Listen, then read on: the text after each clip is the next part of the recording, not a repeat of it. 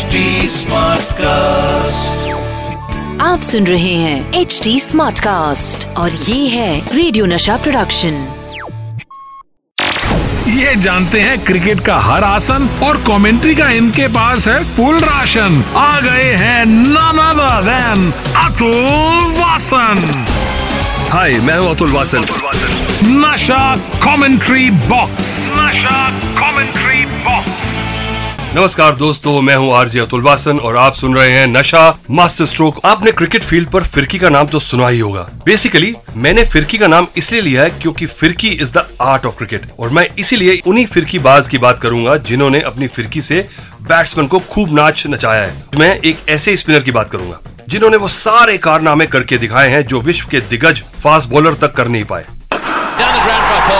Man of the man man of the match फिरकीबाज में मैं बात कर रहा हूँ देश बंधु मुथैया मुरलीधरन की जिनके बारे में क्या ही बोलूँ। ये वर्ल्ड के टॉप बॉलर है। पर एक समय ऐसा था जब मुथैया को क्रिकेट के बारे में कुछ नहीं पता था। और इसका सबसे बड़ा कारण ये था कि मुथैया का फैमिली बैकग्राउंड बिज़नेस वाला था। पर उन्होंने अपना क्रिकेट अपने स्कूल से सीखा। I learn my cricket with my uh, playing little bit, and then I went to hostel, age of six, and till age of 18 I was in the um, Australians and Anthony's College. So from there only I learned my cricket. Sri Lankan cricket का structure ऐसा है कि वहाँ पे school cricket को बहुत नाम दिया जाता है और सारे खिलाड़ी जो श्रीलंका के लिए खेलते हैं, वो स्कूल सिस्टम से निकल के आते हैं। वहाँ का फ़र्स्ट क्लास क्रिकेट का सिस्टम जो है अच्छा नहीं है। पर मुरलीधरन ने अपने स्कूल के दिनों से ही अपनी फिरकी का जादू दिखाना शुरू कर दिया, जिसके कारण मुतैया को स्कूल में ही school boy cricketer of the year से नवाजा भी गया। जिसके बाद इन्होंने Tamil Union Cricket and Athletic Club को ज्वाइन करा और अपनी बॉलिंग पर जम के मेहनत की,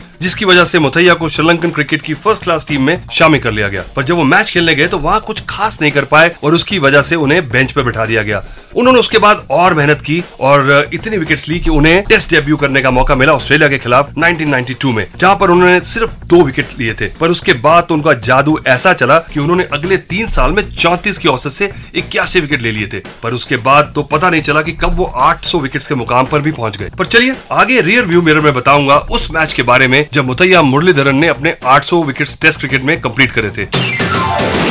रियर व्यू मेरा रियर व्यू मेरा फिर की बाज में मैं बात कर रहा हूँ मुथैया मुरलीधरन की। ठीक 11 साल पहले श्रीलंकन और world best spinner Muttiah Muralitharan ने अपनी रिटायरमेंट की घोषणा की थी और कहा था कि इंडिया के खिलाफ कोलंबो का टेस्ट मैच उनका आखिरी टेस्ट मैच होगा, जिसके बाद तो क्रिकेट जगत में सनसनी मच गई थी। क्या मुथैया मुरलीधरन 800 विकेट्स का आंकड़ा पार कर पाएँगे? उस समय उनके नाम सात सौ बयानवे विकेट दर्ज थे। मैच शुरू हुआ गॉल इंटरनेशनल स्टेडियम की ज़मीन पर, जिसमें श्रीलंकन टीम ने टॉस जीता और पहले बल्लेबाजी करने का फैसला किया। और पहले खेलते हुए उन्होंने इंडियन टीम के खिलाफ 520 रनों का टारगेट सेट कर दिया। जवाब में इंडियन टीम सिर्फ़ 276 रन बना पाई, क्योंकि मुरलीधरन ने अपनी पहली पारी में इंडिया की कमर तोड़ दी। उन्होंने पाँच विकेट फिर से अपने नाम कर लिए। और जब इंडियन टीम फिर से सेकेंड इनिंग्स में उतरी बैटिंग करने तो मामला बहुत ज़्यादा पेचीदा हो गया था। मुतैया को शुरुआत में ही दो विकेट मिल चुके थे युवराज और हरभजन के, और उसके बाद तो सबकी नज़र उन पर ही थी कि कब वो अपना 800 विकेट पूरा करेंगे। लेकिन उन्हें मिल नहीं रहा था, और जब इंडियन टीम की आखिरी जोड़ी बैटिंग कर रही थी, तब उन्हें वो मौका मिला, और उन्होंने इंडियन बैट्समैन प्रज्ञान ओझा का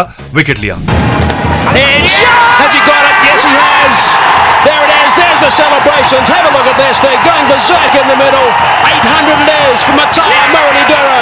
और जब उनसे पूछा गया कि उनके दिमाग में क्या चल रहा था उस समय उन्होंने ये कहा।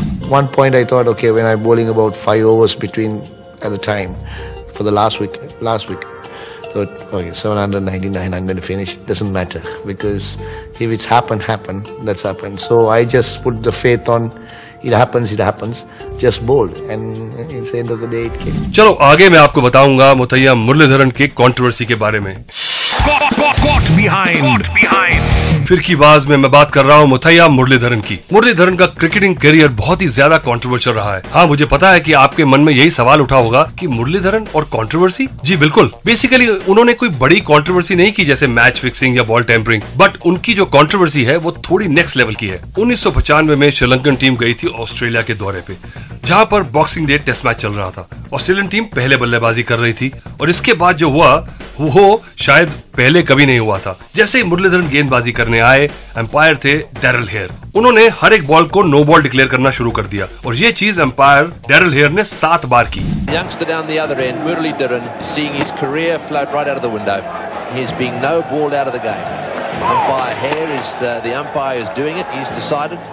That his action is not legitimate. Australian umpire Darrell Hair ने ये इसलिए किया क्योंकि उन्हें लग रहा था कि मुरलीधरन अपनी बॉलिंग एक्शन में बॉल को थ्रो कर रहे हैं जिसके बाद तो सारे क्रिकेट दिग्गज इस कंट्रोवर्सी पर अपनी टिप्पणी देने लगे। यहाँ तक कि लेजेंडरी क्रिकेटर डॉन ब्रैडमन ने भी कहा कि उन्होंने अपने करियर में इससे बुरी अंपायरिंग कभी नहीं देखी। और साथ ही साथ उन्होंने ये भी कहा कि मैच में स्पष्ट रूप से देखा जा सकता है कि मुरली गेंद फेंक नहीं रहे थे। यहाँ तक कि मुरलीधरन ने भी ये कहा। A no ball from uh, crease, it's very hard. I personally think because not because it happened to me, even to does happen to some other bowler. सबको लग रहा था कि मुतैया मुरलीधरन का कैरियर खत्म हो चुका है। उन्हें जज किया जा रहा था। और जिसके बाद उन्नीस में हांगकांग और यूनिवर्सिटी ऑफ़ वेस्टर्न ऑस्ट्रेलिया के बायो मैकेनिक्स ने उनकी बॉडी को समझने की कोशिश की। और ये करते करते दो साल निकल गए। और इन दो सालों में मुरलीधरन ने एक कमाल की गेंद डेवलप की। और जब लौटे और उस गेंद को दुनिया ने देखा और उसे कहते हैं दूसरा। और इस पर फिर से कंट्रोवर्सी हुई और जहाँ पर फिर से उनकी बॉडी का परीक्षण किया गया और तब जाके पता लगा कि किसी भी बॉलर का जो हाथ होता है, वो पूरा सीधा नहीं हो सकता। उसमें कम से कम 15 डिग्री का बेंड होना चाहिए, या हो सकता है, जिसके बाद उन्होंने अपनी इस कंट्रोवर्सी से हमेशा के लिए छुटकारा पा लिया। चलिए, आगे मैं आपको एक इंडियन बैट्समैन की बात बताऊँगा, जो मुतैया मुरलीधरन की बॉलिंग से डरते थे। अंदर की बात। अंदर की बात।